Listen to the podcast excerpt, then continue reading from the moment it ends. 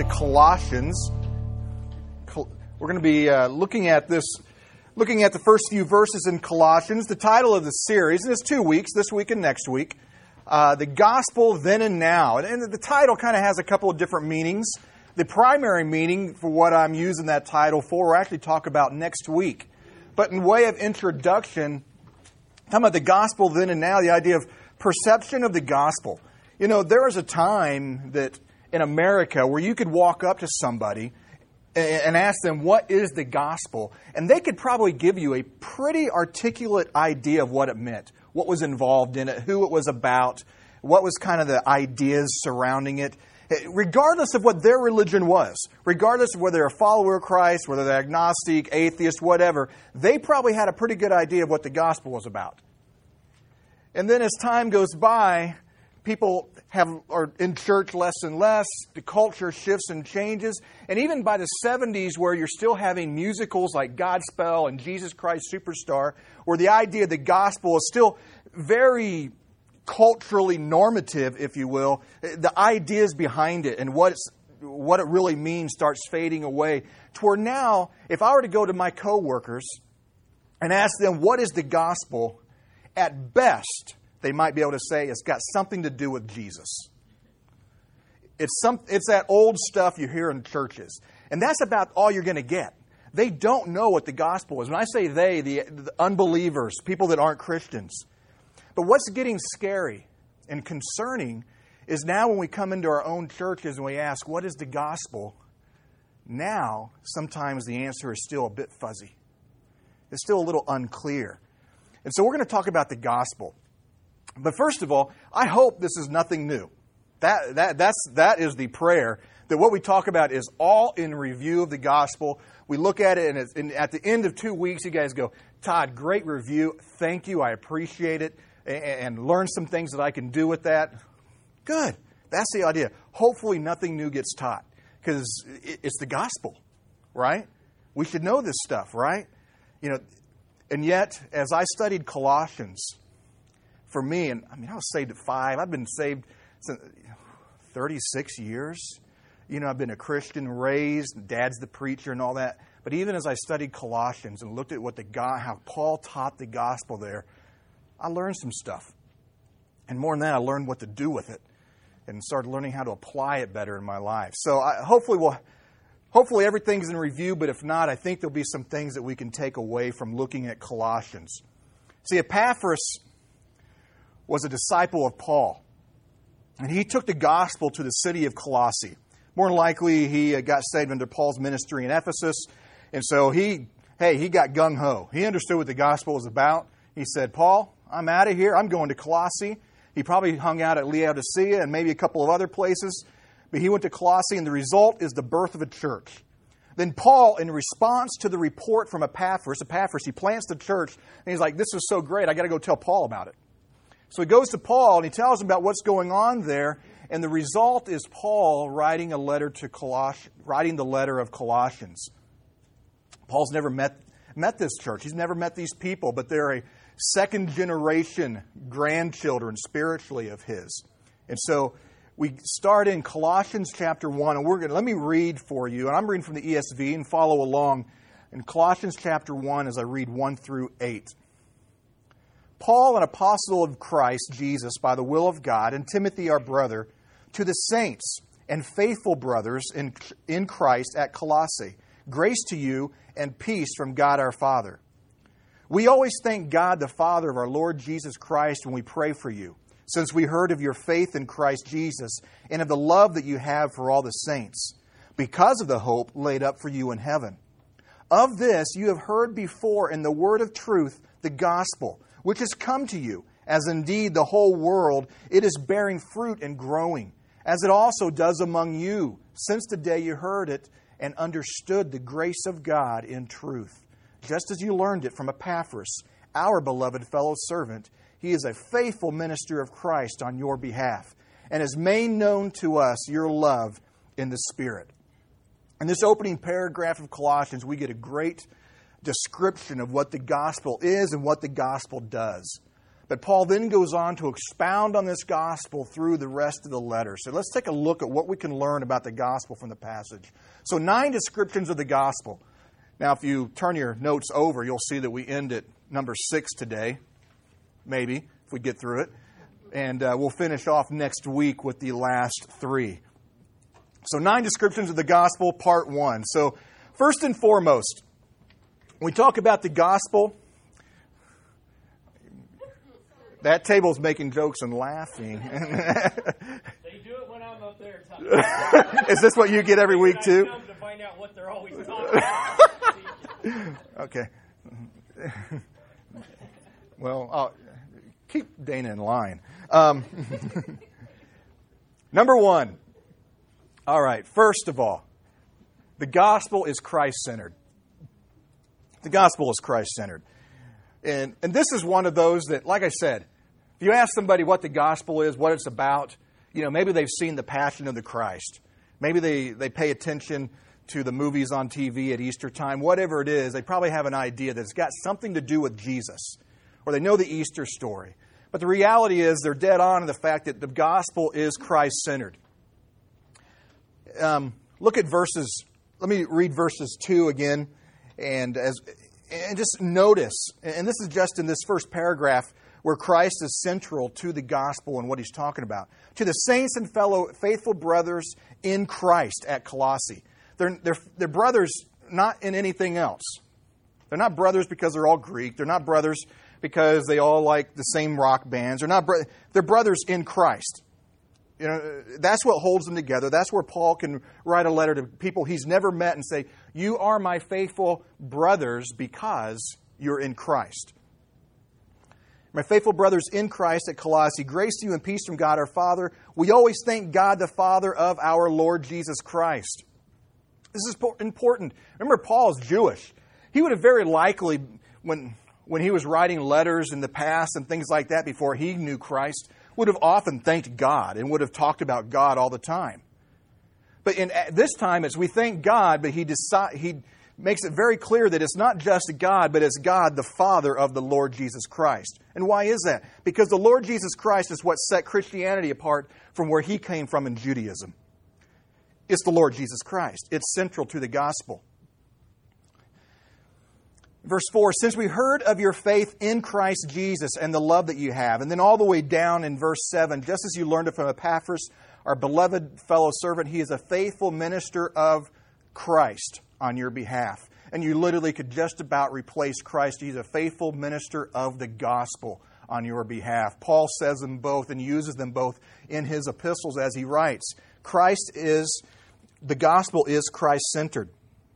The gospel equals, and, and going, okay, so it's Christ centered, but you're talking about the gospel. What exactly is the gospel? And this is where we kind of get into not, not just descriptions, but here we're going to talk about what the definition of the gospel is. And I'm going to give my definition, and you could read different books on the gospel, and they'll use a little bit different words, but they always encapsulate most of these same ideas, and you guys will get the idea of it. But the gospel, first of all, the gospel equals the good news. That's just the idea of what the word is the good news which is great because it is the good news. It's the good news. It's, it, when we're talking about the gospel, thinking, okay, it's the story of good news. This is good information being given to people. It's positive. It's great. It makes a difference in their life. It's the good news. But ultimately, the good news is about Jesus Christ. It equals Jesus. The gospel is Jesus. It's not, I mean, it's, it's, he is central to it, but he is the essence of it.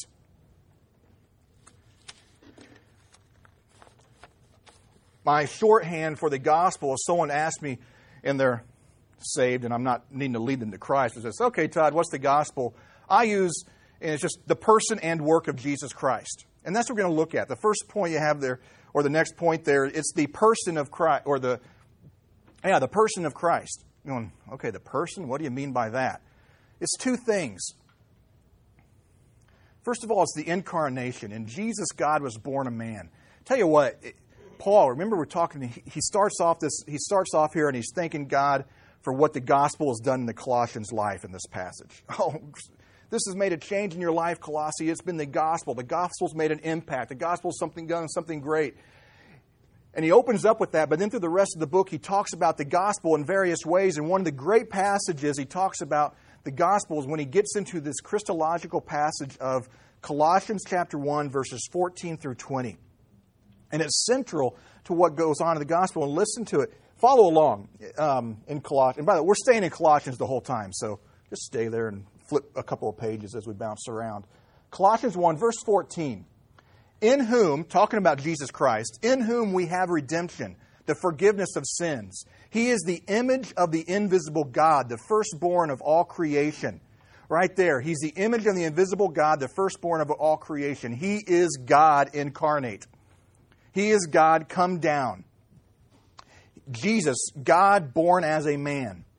For by him all things were created. Jesus is the creator God uh, in heaven and on earth, visible and invisible whether thrones or dominions or rulers or authorities, all things were created through him and for him. And he is before all things, and in him all things hold together. And he is the head of the body, the church. He is the beginning, the firstborn from the dead, that in everything he might be preeminent. For in him all the fullness of God was pleased to dwell. Again, another statement of his deity.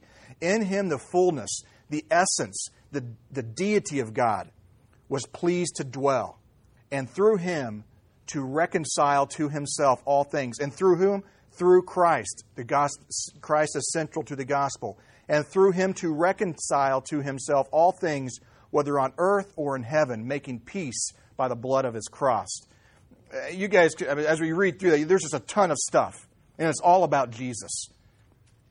We're, I'm just trying to pull out of that just enough to let us understand and get an idea of okay, this is all about Jesus. There's a whole lot there. We could, you could have a whole series of lessons just out of that passage right there. My small group is going, oh boy, can you? that was that was eight months, wasn't it, Todd, that we went on that? Might have been. Um, but there's a ton of stuff just in that passage about who Jesus is and what he does, and they're all essential to his role as God in the gospel. He is it's the He's the person of Christ in incarnation. Um, in verse, in verse uh, in chapter 2, verse 9, it also reiterates this For in him the whole fullness of deity dwells bodily. Again, it's the idea of incarnate. But not only does he come to earth as God, but then he has a sinless life. Although a man, Christ lived a sinless, perfect life. You see, our Savior is not a distant being that has no understanding of who we are. Our Savior is a God who loves us enough to leave heaven to be born as a man and experience all the sufferings and experience the temptations and experience them to a far further extent than we ever will. That's the Christ of the gospel. It's the person of Christ. He's God, but He's a God that came near. He's a God that came with us. He's a God that is near us, with us. He came to earth as a man. But it's not just the person of Christ that's important to the gospel. It's like, okay, he's God, we get that. But it's what he did, it's the work of Christ. Look at, uh, first of all, the work of Christ. And this is where, okay, I, I know what the gospel is, Todd. It's, it's, it's the whole Easter thing, right? Isn't it? You know, he's, he comes in, you know, he comes into Jerusalem, and then they, they, they arrest him. He's got Judas' kid, got the Last Supper and Judas' kiss, and then, you know, the garden Gethsemane thing happens in there, and then he gets arrested and then they yell and scream, crucify him. And he sees a couple, a couple of. You got, you got Pilate and you got this Herod guy. He sees them. Eventually, they crucify him. He's buried. He resurrects. And that's the gospel. Like, yeah, that's the story. That's what's going on. Well, let's look at what's going on. Let's look at the work here that's happening and why it's important to the gospel. First of all, death. The work of Christ. First, of the, first work was death. Look at chapter 1, verses, verse starting in verse 20. Verse 20 it says, And through him to reconcile to himself all things, whether on earth or in heaven, making peace by the blood of his cross. And you who once were alienated and hostile in mind, doing evil deeds, he has now reconciled in his body of flesh by his death. Pretty clear. Death, pretty important here. How are we reconciled? How are we brought back to God? We're enemies of God, very clear. Hostile in mind, doing evil deeds. That's a description of us. That's, you know, Colossae wasn't especially evil. That, that's us. Hostile in mind, doing evil deeds. The reconciliation came through the work of Christ in his death. In verse in chapter 2, look at verses 13 and 14. I love this passage. The second part of 13 starting off with having forgiven us all our trespasses. I like that. That's a good thing. I've got many trespasses, I've got many sins. Having forgiven us all our trespasses by canceling the record of debt that stood against us with its legal demands. This he set aside, nailing it to the cross. Just think of think of every sin, everything wrong I've done, the very sin nature given to me by being born in the race of Adam.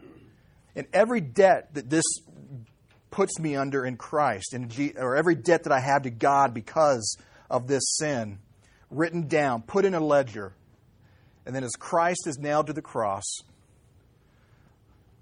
his hand, my debt, and the nail.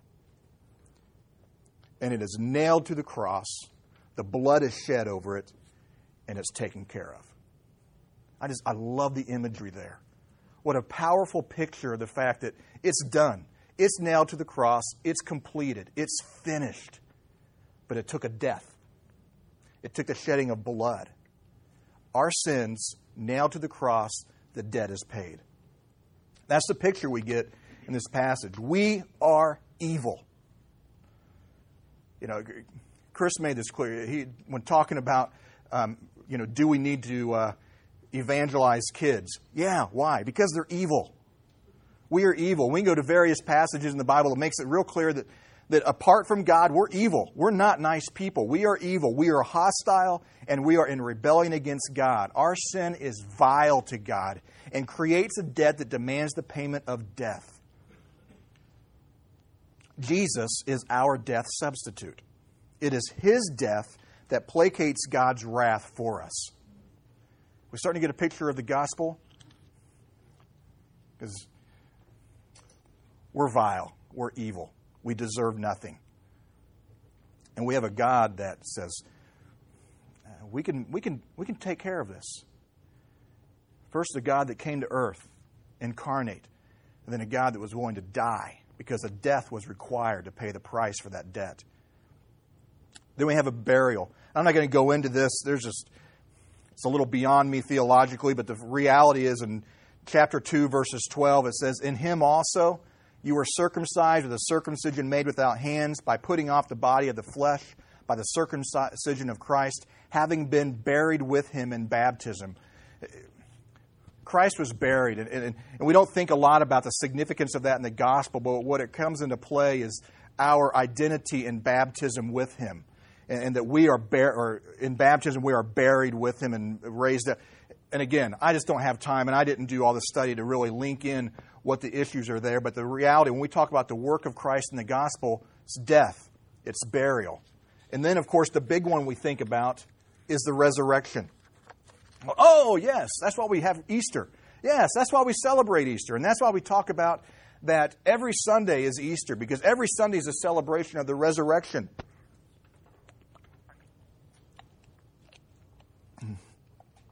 Um, Looking again in chapter 2, verses 12 and 13. Having been buried with him in baptism, in which you were also raised with him through faith in the powerful working of God. Okay, wait a second. Now, you're, Todd, you're not talking about Jesus there. He, he's talking about us. Yeah, we're raised with him. Okay, think about that. He's got to be raised already, right? Before we're raised with him. Raised with him through faith in the powerful working of God who raised him from the dead. And you who are dead in your trespasses and the uncircumcision of your flesh, that's me, God made alive together with him, with Christ, having forgiven us all our trespasses. We never, we just simply cannot underestimate the importance of the resurrection. Paul himself basically said, if there is no resurrection, all this is useless. It's a waste. Eh, there's no value to it. Um, I can't remember the, the guy's name. It was a uh, some bishop type of guy or something like, or cardinal type of dude was interviewed, and was basically asked because it was in the midst of a discussions of whether the, the the resurrection actually took place or not. And he was asked if if if they found They found a tomb, and it was proven that it was the tomb of Jesus. And it was opened up, and the body was there. What would that do to you and your belief system? He goes, It would be nothing because he's resurrected in my heart. What? No. It would shatter our belief system because we have a Savior that was resurrected. And why? Because he's resurrected so that we can be raised with him, so that we can be made alive together with him. And if Jesus was not resurrected and made alive, then we cannot be resurrected and made alive. Our hope comes, the hope we have to be, we are dead in our sins, we are dead in our trespasses. Okay, the payment is paid on the cross, the blood is shed. Well, if I'm dead in my trespasses, what hope do I have of being raised and being made alive in Christ? Is having a living Christ.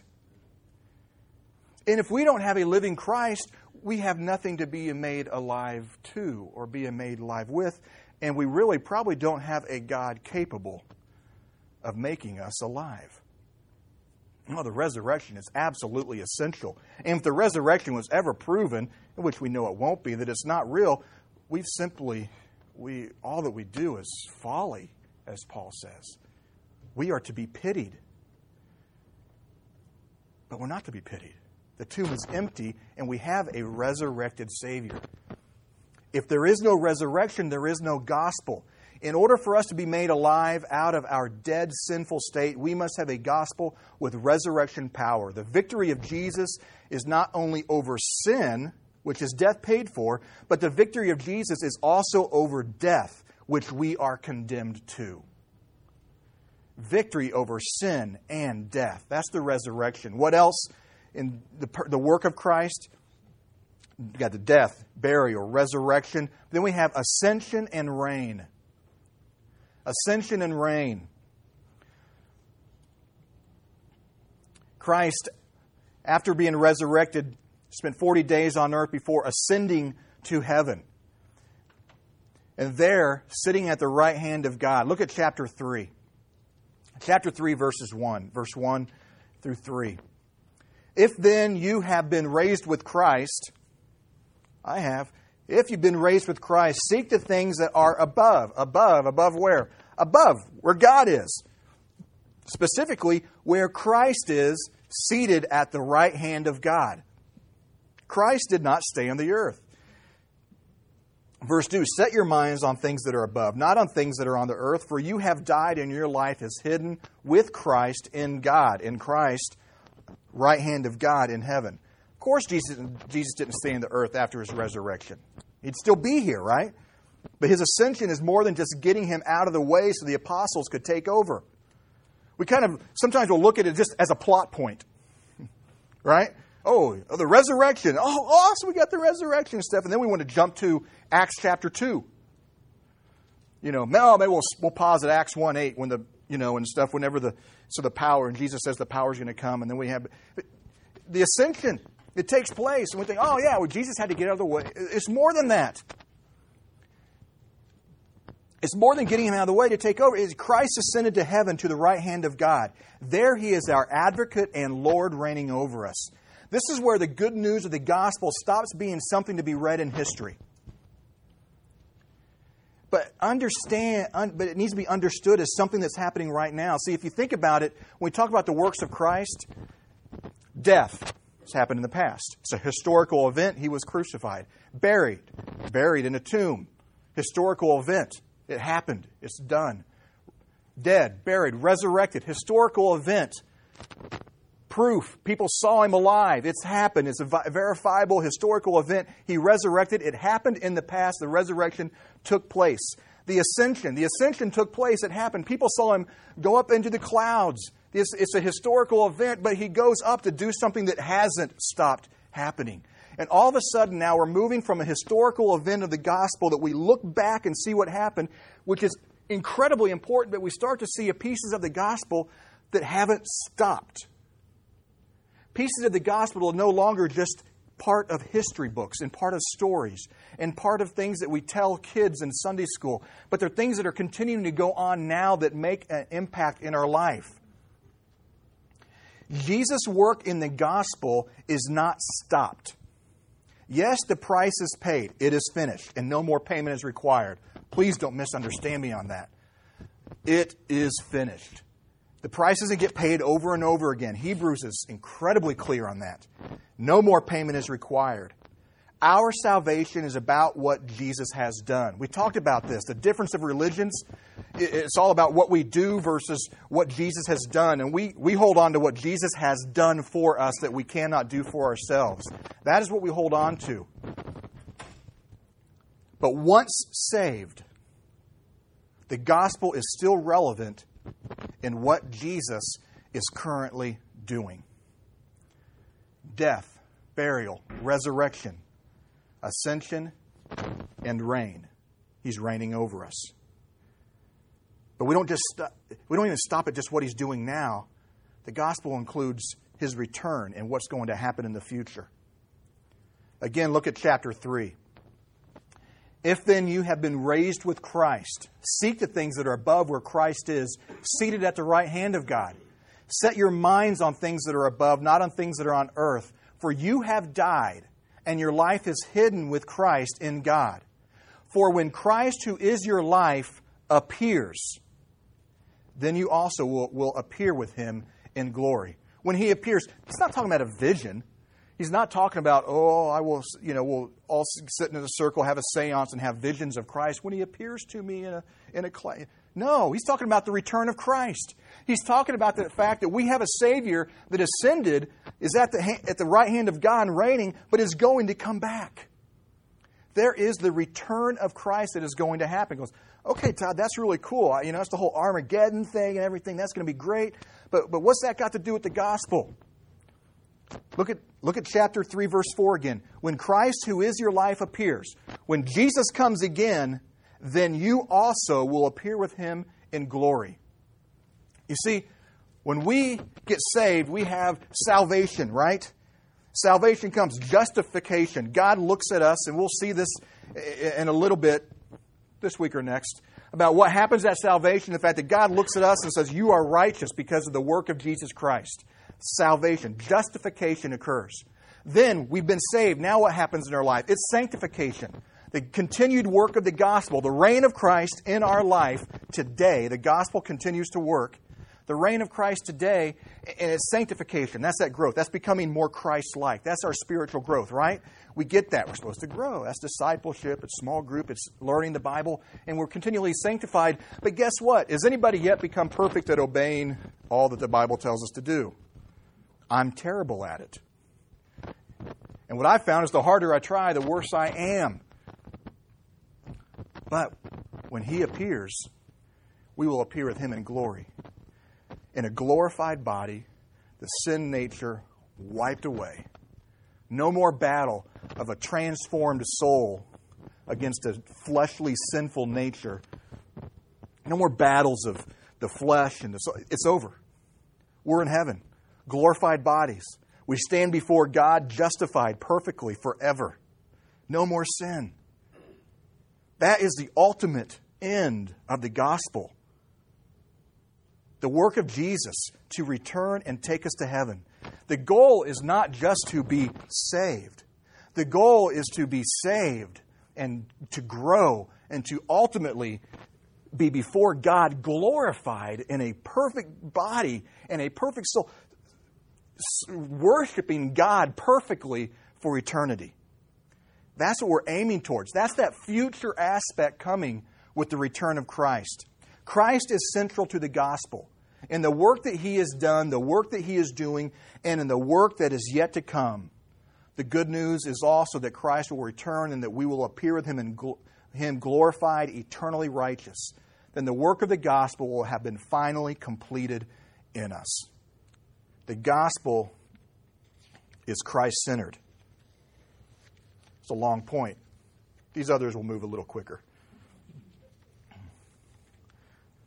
Secondly, the gospel is from God. Well, uh, Todd, now you're just being just obvious. It is obvious, but man, it's one of those that we just you can't can't jump past this one too quick. Look at verse three, chapter one, verse three. Here, Paul, he's heard about what the gospel has done at Colossae, and he's he, he, he's, he's thinking, he's excited about what the gospel has done in the church there. And what's he saying in verse 3? We always thank God, the Father of our Lord Jesus Christ, when we pray for you. Now, why do you think he thanks God? Here he's thanking God, and we've already read the other verses. He's thanking God for all the things the gospel has occurred. Well, he's thanking God because that's where the gospel comes from. That's the source. That's the, where it originates. Three points under this. First of all, it's God's wrath that requires the gospel.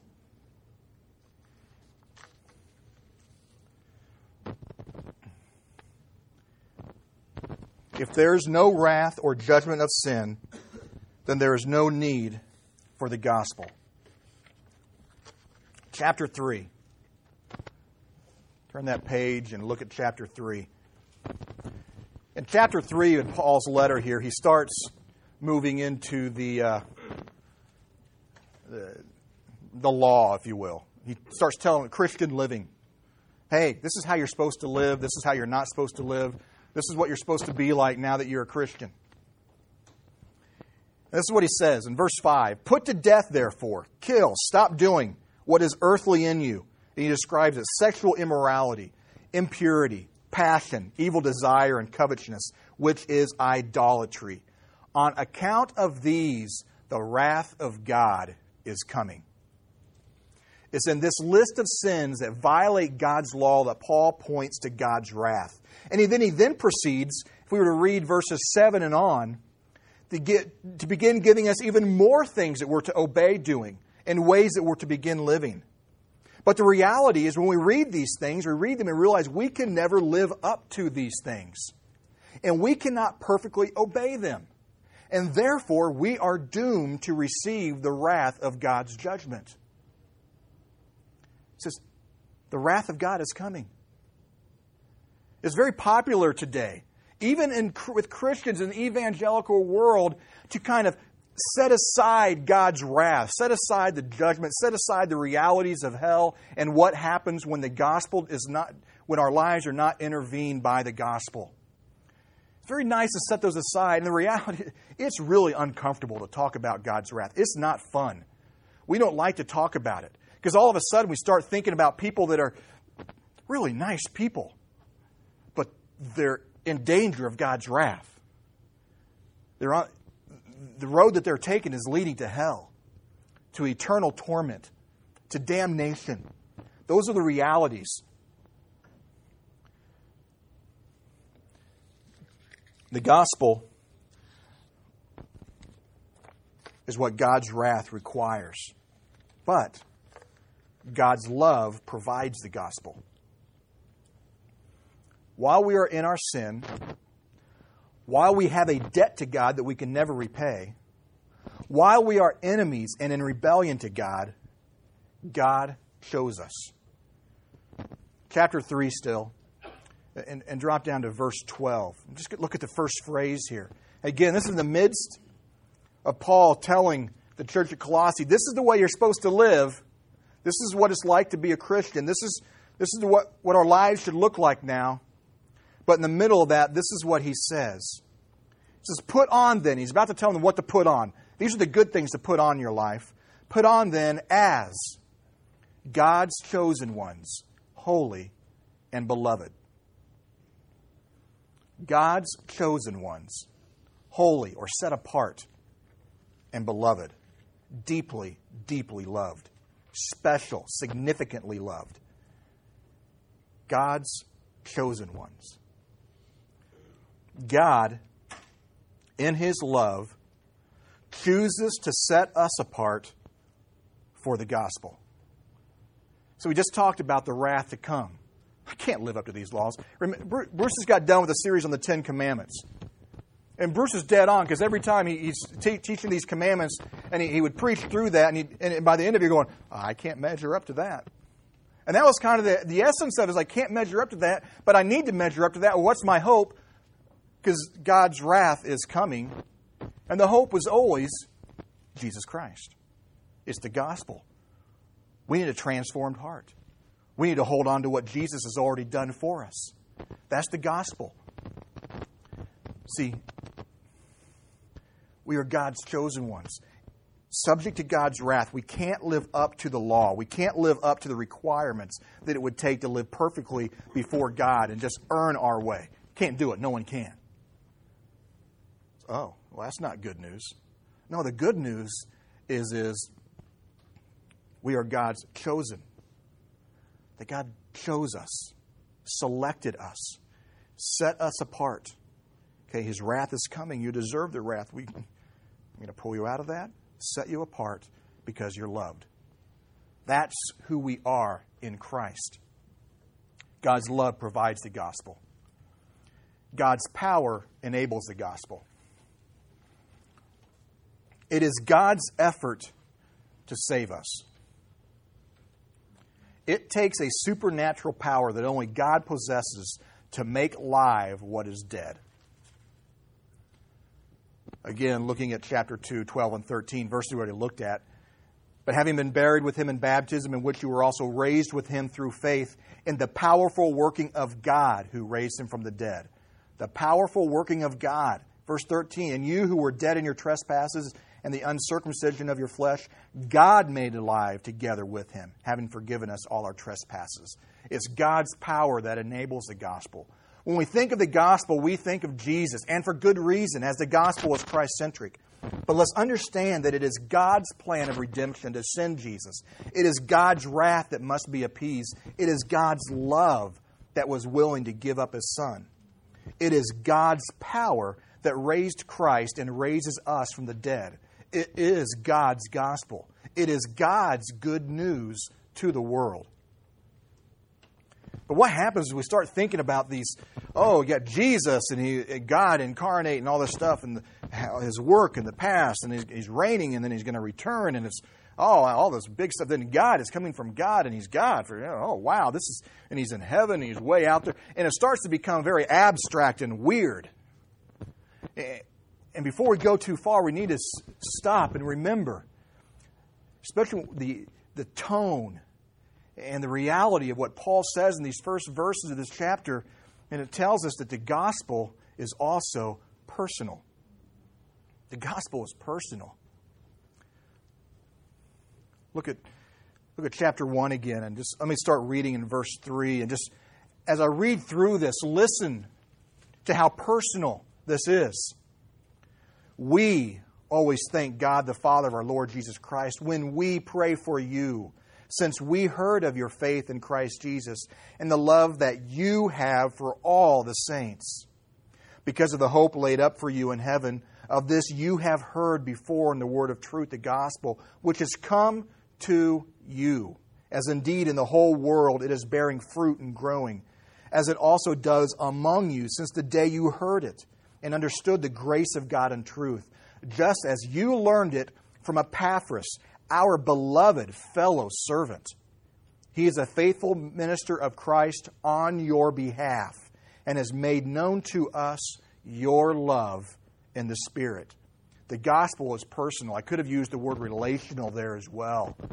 The gospel is personal and relational, it touches us chapter 4, verse 12. And let me just read it for you. Epaphras, who is one of you, a servant of Christ Jesus, greets you, always struggling on your behalf in his prayers, that you may stand mature and fully assured in all the will of God. The gospel is not just an abstract idea. It is not just a deep theological concept to be studied and dissected, although well worth being studied and well worth being understood fully. But the gospel is not just this thing that's out there or this abstract idea or just a good story for Easter time. The gospel is for you. The gospel is for me. The gospel is for people. The gospel was personally shared by Paul to Epaphras. Epaphras personally went to Colossae and brought the gospel to a city that had never heard. The people in the church of Colossae heard and understood and received, personally received the gospel. And we have many stories in this room of the gospel's impact, and they all are personal. Never private, but deeply personal. And we could talk and we could share, and it would be worth the time if we had the time to take it to talk about the gospel's personal impact on your life. And my guess is that personal impact wasn't just the story of the gospel, but it was somebody else's life poured into you with the gospel. The gospel is personal. It's not just this abstract thing, it's not just theology. And I love theology. I mean, I'm kind of a geek with it. But it's so much more. The gospel is personal. And if the gospel the gospel is personal and, and if it's personal, it can't be limited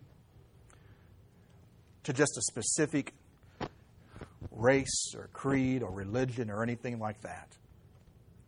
Which brings us to the next point the gospel is universal.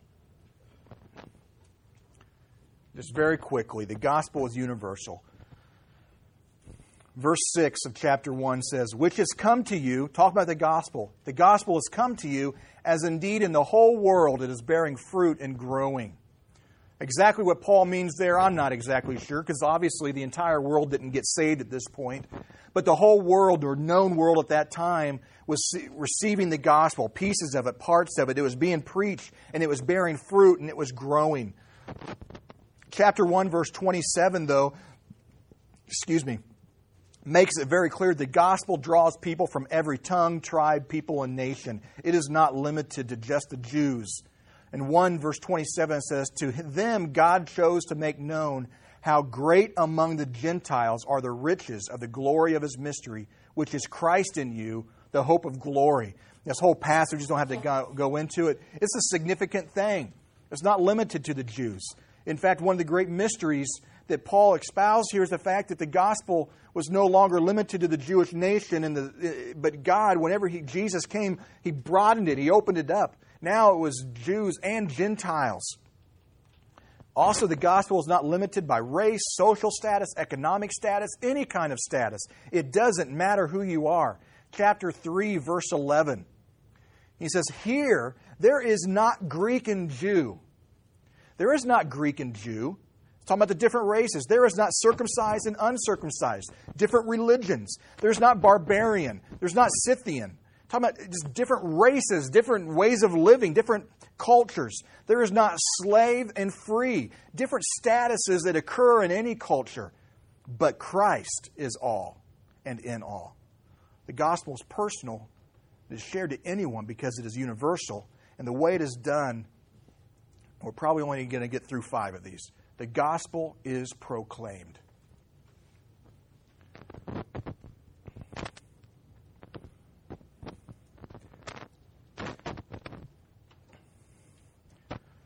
Again, reading that first paragraph in chapter 1. Start reading verse 4. Since we heard of your faith in Christ Jesus and the love that you have for all the saints, because of the hope laid up for you in heaven, of this you have heard before in the word of truth, the gospel.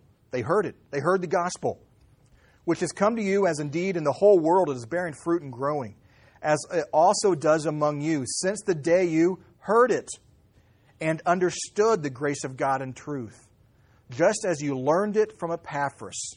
Learned it from Epaphras. It means he engaged them, he proclaimed, he taught. He's our fellow servant and faithful minister of Christ on your behalf. If you looked up every instance of the word gospel in the New Testament, you would discover how overwhelmingly often the good news is made known through proclamation A couple of thoughts, real quick.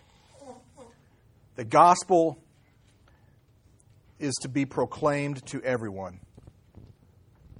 I'm not sure if that sentence makes sense the way it's in your notes, but the idea is to everyone. Proclaim it to everyone.